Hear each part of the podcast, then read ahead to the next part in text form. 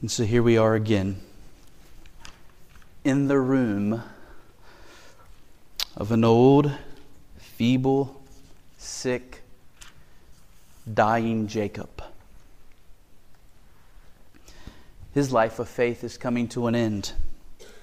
Faith for him is about to give way to sight. Jacob's God has been gracious to him, faithful to him. Jacob is now about to enter the fullness of God's presence. All of Jacob's life of trouble will be hardly worth mentioning in comparison with the glory that he is about to experience as he departs and goes to be with Christ. But not yet. Jacob still has some words yet to speak. These 12 sons are gathered around his bed. God has already enabled Jacob to speak a prophetic word to the oldest four. We have seen together the lesson of Reuben, the lesson of self control. We have seen together the lesson of Simeon and Levi, the lesson about righteous and unrighteous anger. And now, tonight, I'm sorry, we've already seen the wonderful messianic prophecy concerning Judah and the lion that will come from the tribe of Judah. And so now there are eight sons that remain to be blessed. What will their father say to them? What lies in their future and in the future of their descendants. Certainly, each of the sons yet to be blessed is, is standing around Jacob's bed, and they're each waiting a little bit nervously. What's he going to say to me? Because he's already said some tough things to some of my brothers and some wonderful things to others of my brothers. What's it going to be for me? Our plan tonight is simple. First, I want to walk through these verses at a fairly brisk pace, explaining some things along the way that might not be so clear and pointing out some things that I think are particularly important in these verses for us to know.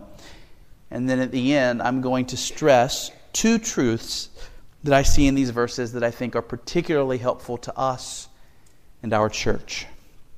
So here's what we're going to do we're going to walk through the text and then we're going to end with two truths for us from this text. So let's begin by walking through. Let's begin in verse 13.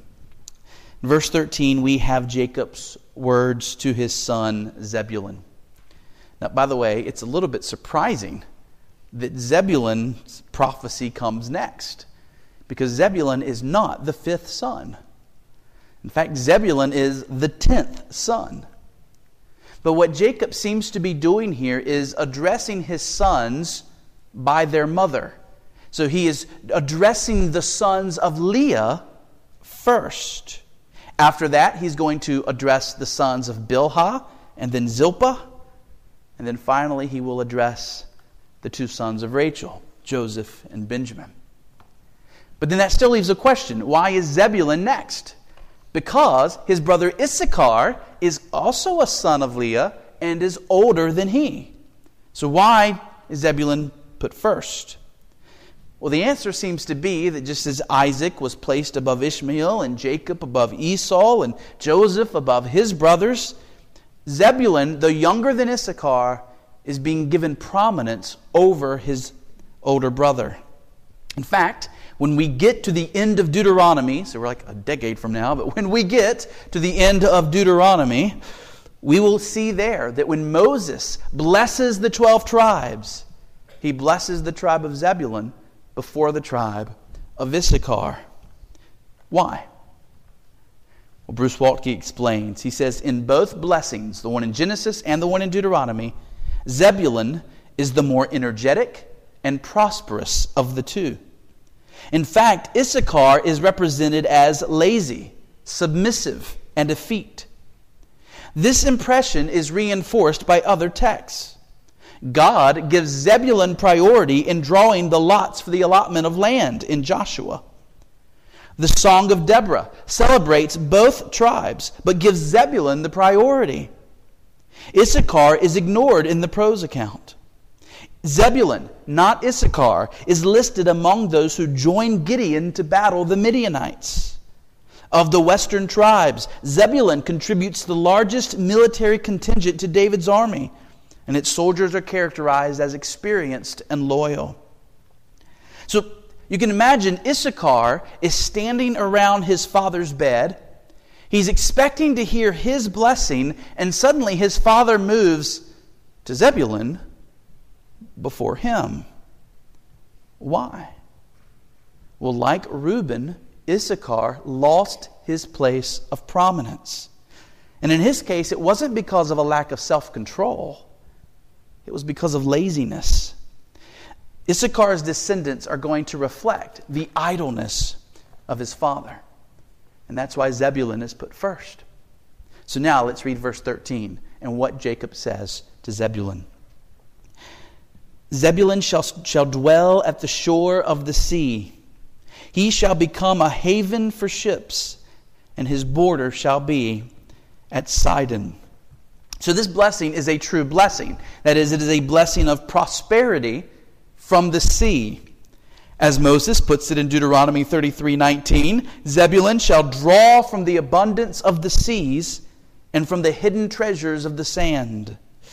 And that certainly was to turn out to be the case, though not quite as neatly as it sounds.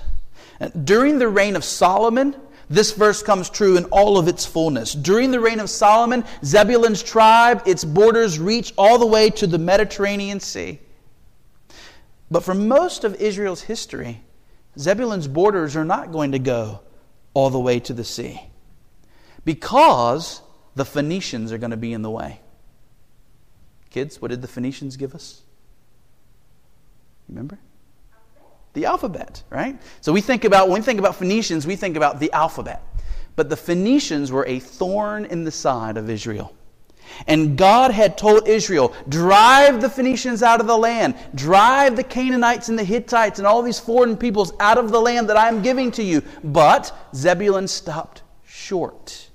And because of that, for most of their history, the blessing that was given to them of abundance from the seas became an indirect blessing. They had to do trade with the Phoenicians, they had to work through the Phoenicians to have those blessings from the sea. Now, let's look at Issachar, verses 14 and 15. Issachar is a strong donkey, crouching between the sheepfolds. He saw that a resting place was good and that the land was pleasant. So he bowed his shoulder to bear and became a servant at forced labor. So Zebulun's prophecy was positive, abundance from the seas. Issachar is definitely not. It's the promise of slavery for Issachar's people. Uh, put simply, Issachar's tribe is a strong tribe, but like their father, instead of becoming great in their strength, they become apathetic. They become idle. They become content. And they end up accomplishing little. And rather than fighting off the Canaanites in their area, the Canaanites will conquer them and enslave them. Next, we move to Dan. Dan is the firstborn son of Bilhah. So now we're leaving the sons of Leah. Okay, we've looked at her six sons. Now we're moving to the firstborn son of Bilhah. This is the fifth oldest son, Dan. Look at verse 16. Verse 16 Dan shall judge his people as one of the tribes of Israel. Dan shall be a serpent in the way, a viper by the path that bites the horse's heels so that his rider falls backward.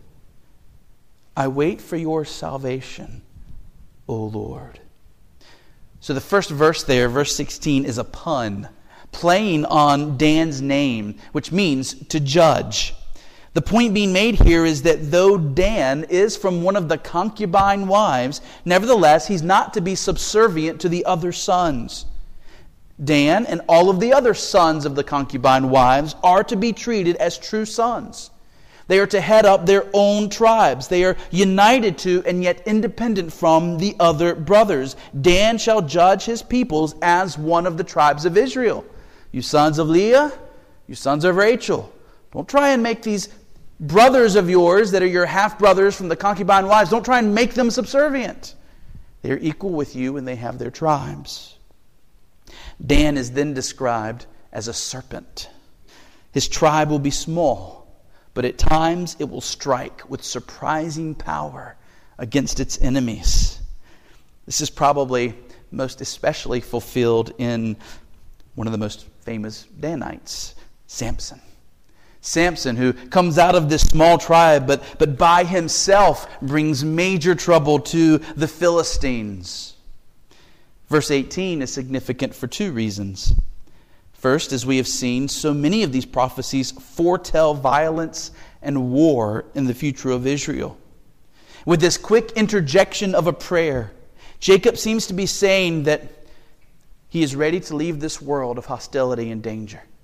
Right? Where we, we are a little more than halfway through these prophecies towards his sons, and almost every one of them in some way has had to deal with violence, with sin, with death, with, with war. And right in the middle of this, Jacob cries out to God, right, I'm waiting for your salvation, O Lord. Take me from this place. It's also significant because verse 18 serves as something of a center line in this poem. Remember, everything that we're reading here is a poem. This is poetic form, which is why it's centered in your Bibles the way that it is. And this poem is very carefully structured, and it represents a very significant moment in Israel's history.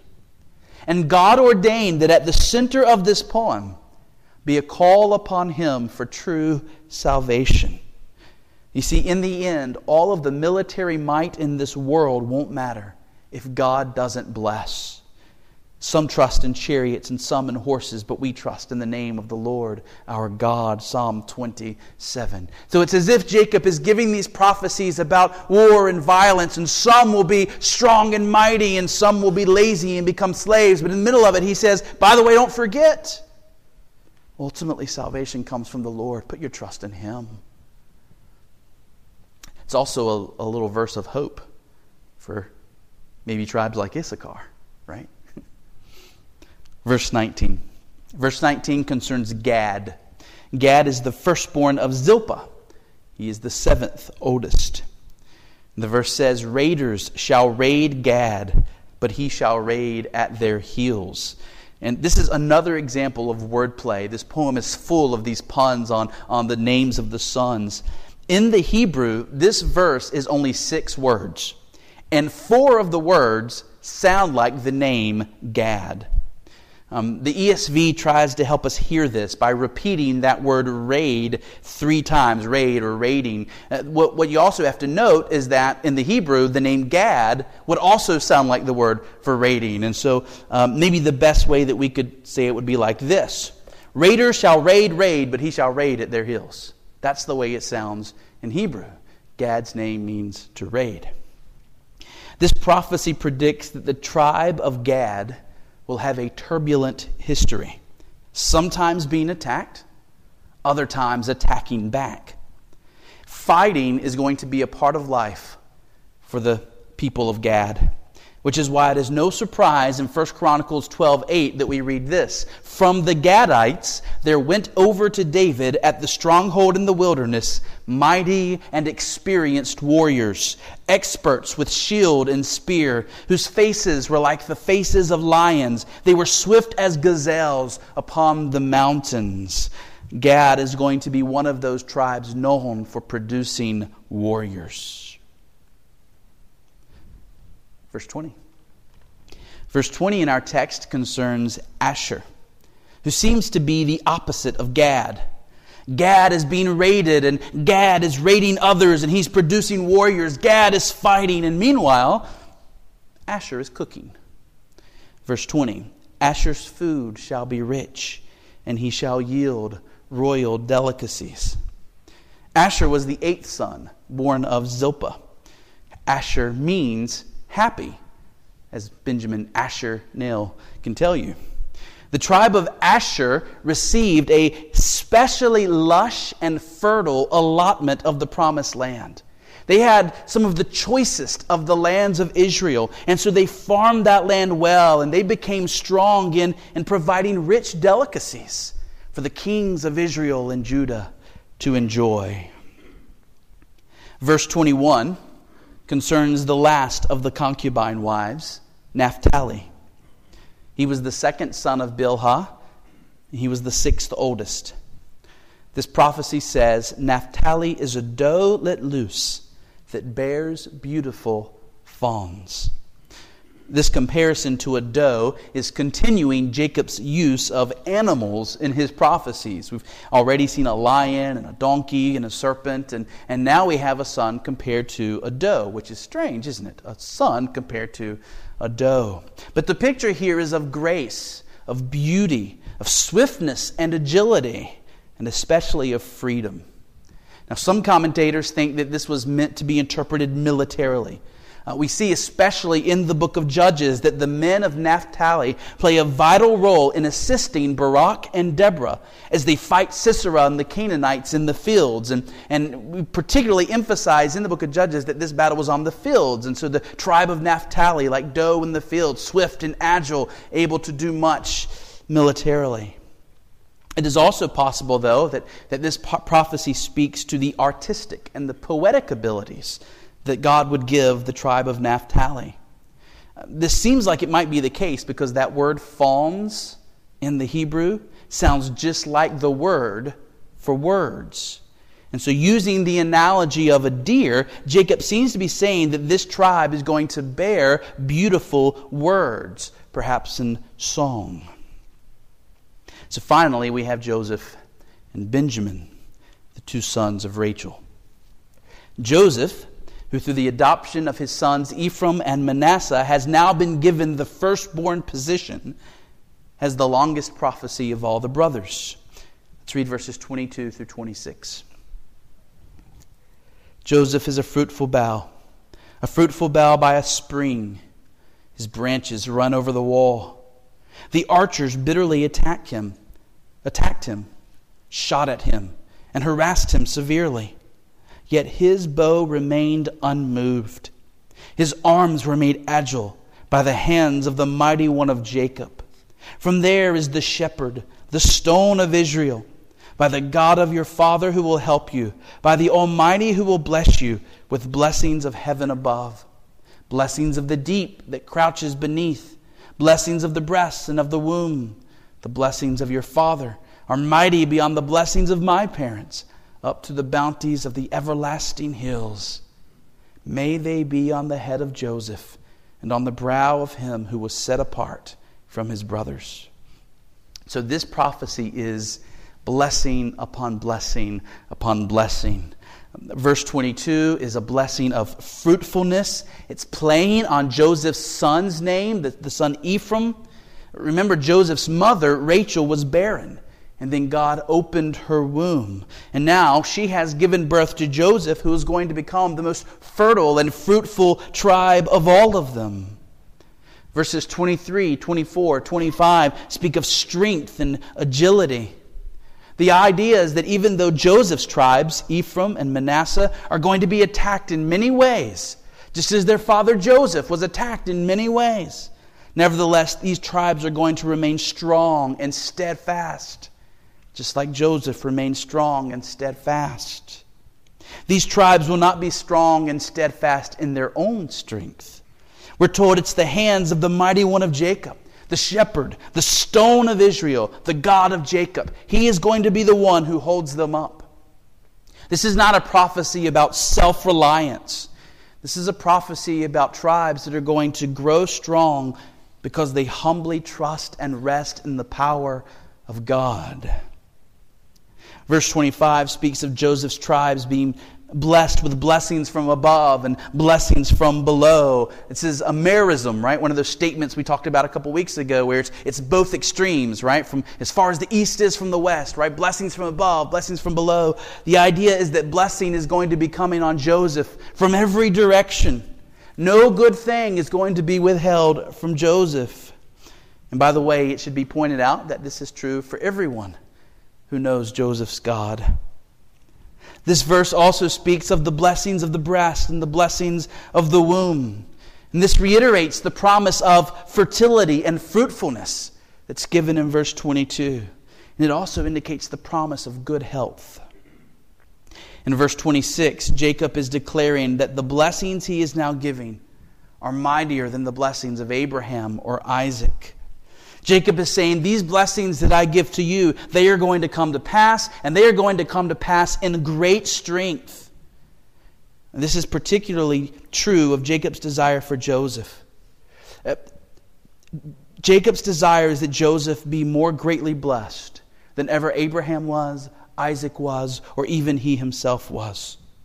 Joseph has been a man of faith who trusted God through incredible trials, and now his father is saying, I want you to flourish preeminently with the blessings of the everlasting hills.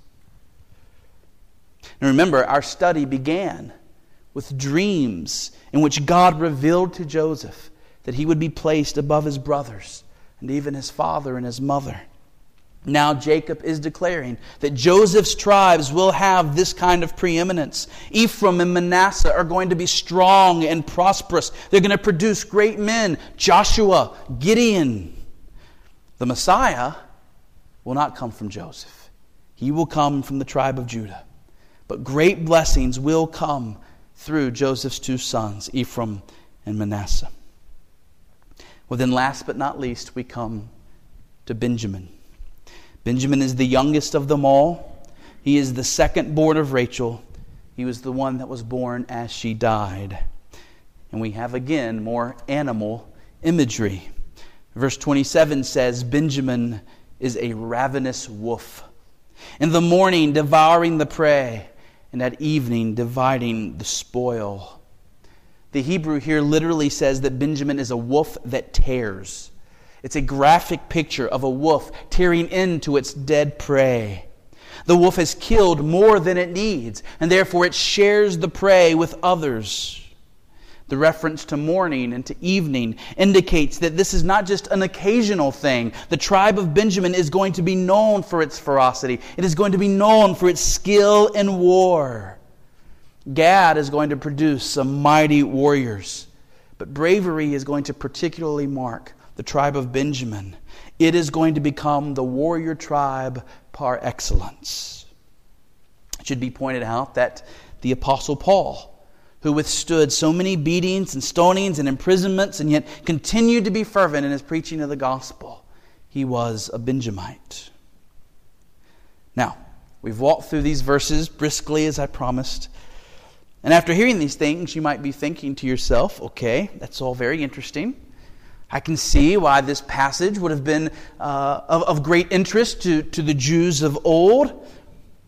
What does it have to do with us?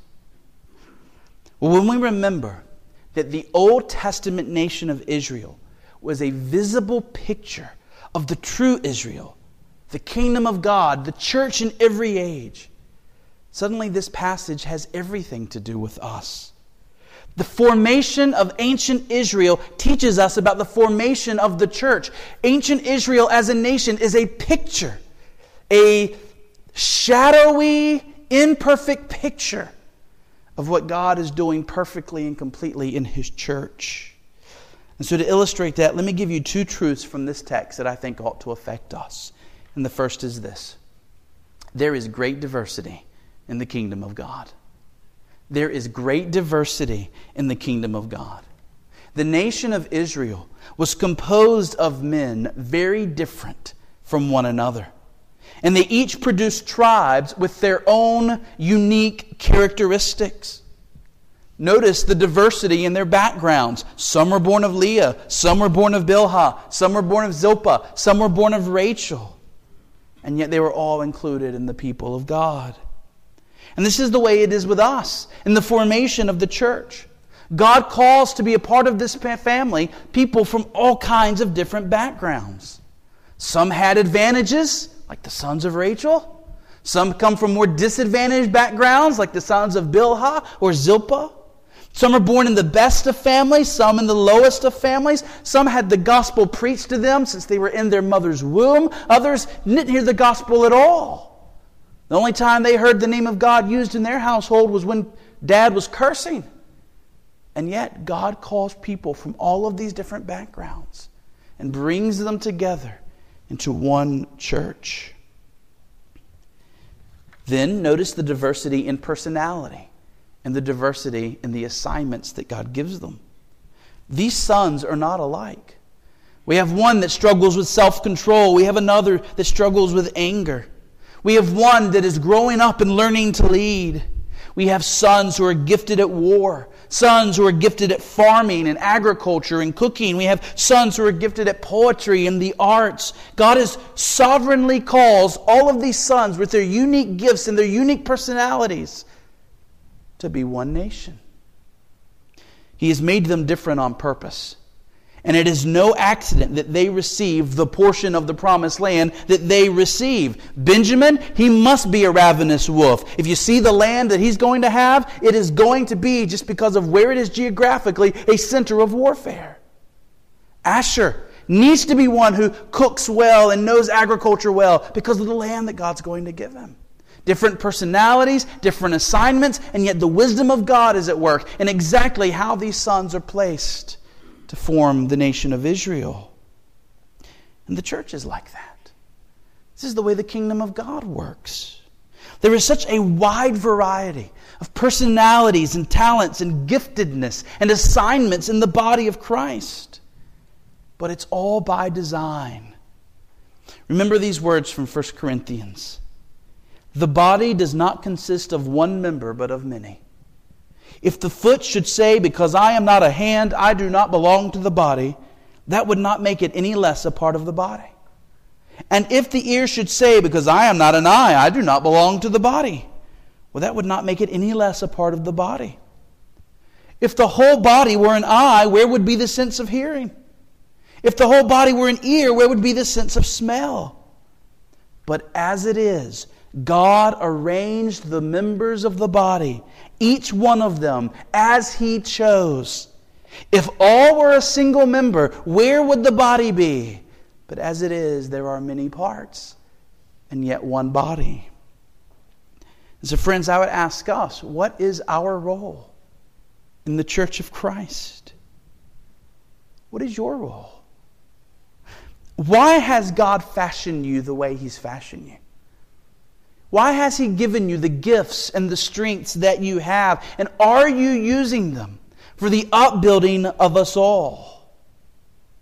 Now, by the way, don't think that this has to be programmed. I'm, I'm not asking, think about your strengths and then immediately find an official role that fits that strength. Rather, I'm saying just look at the talents and the gifts that God has given you, the places where, where you have more grace than maybe others do. How are you using that to bless your brothers and sisters in Christ? Is God working through you and your unique personality and gifting for the benefit of us all? Calvin made the point that our different spiritual gifts are almost like different spiritual sounds. He said that the church is like an orchestra, and we've all been given the ability to play a role. Not everyone plays every instrument equally well. But when each person is doing what he or she does best, and the Lord Jesus is conducting, the result is something that is beautiful and harmonious. We are different in our gifts, yet as we work together, we bless one another and we bless others. Now, this diversity should remind us that we should not expect every person in our church to be like us, just the opposite. We should celebrate that we are different from one another. We should celebrate that not every member is a hand or a toe or a nose. We love our differences. We respect our differences as long as they are not sinful. We see the wisdom of God in the way He has composed the church.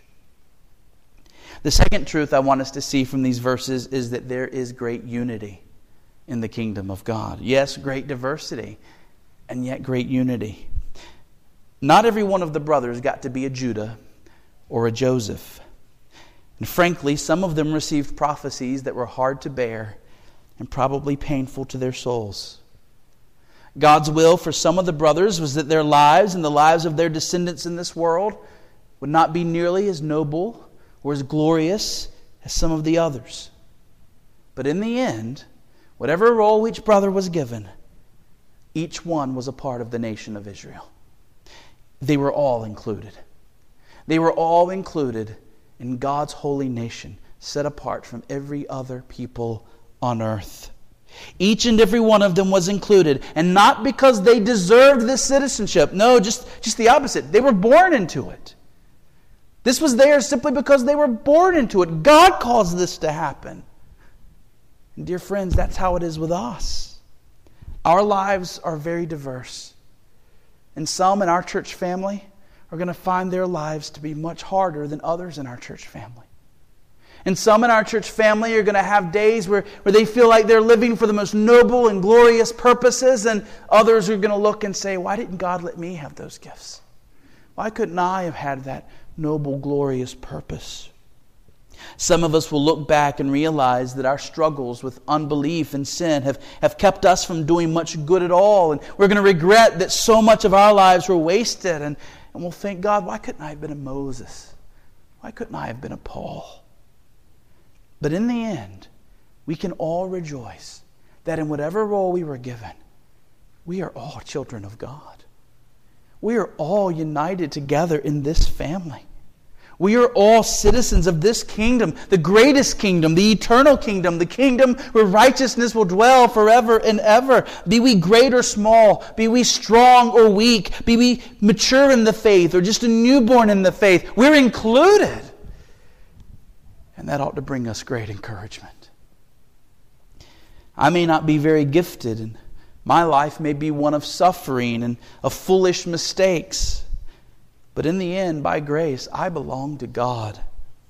And I don't deserve to be a part of this great nation, this kingdom, this thing called the Church of Christ. But I was born into it. The Holy Spirit, through the gospel, caused me to be born again. And now I am a brother with the greatest of all Abraham, Isaac, Jacob, Moses, David, the apostles. Indeed, I have been born into a family in which I am a co heir with Christ Himself. Dear church, like these 12 brothers that we have just read about and the tribes that come from them, the church of Christ is very diverse, but it is one church, indwelt by one Spirit. We are all saved by the same grace, heading for the same heaven where we will worship the wondrous same God. It is the kingdom of Christ that is truly one nation under God, indivisible, with liberty and justice for all. And so, as a part of the church of Christ, we should embrace both the diversity and the unity that we have in the kingdom of God. Let us see the glory of God's wisdom in designing the church as He has. And let us embrace the little role that God has given us, whatever it might be. Just thankful that by the blood of Christ we're included. Amen? Let's pray.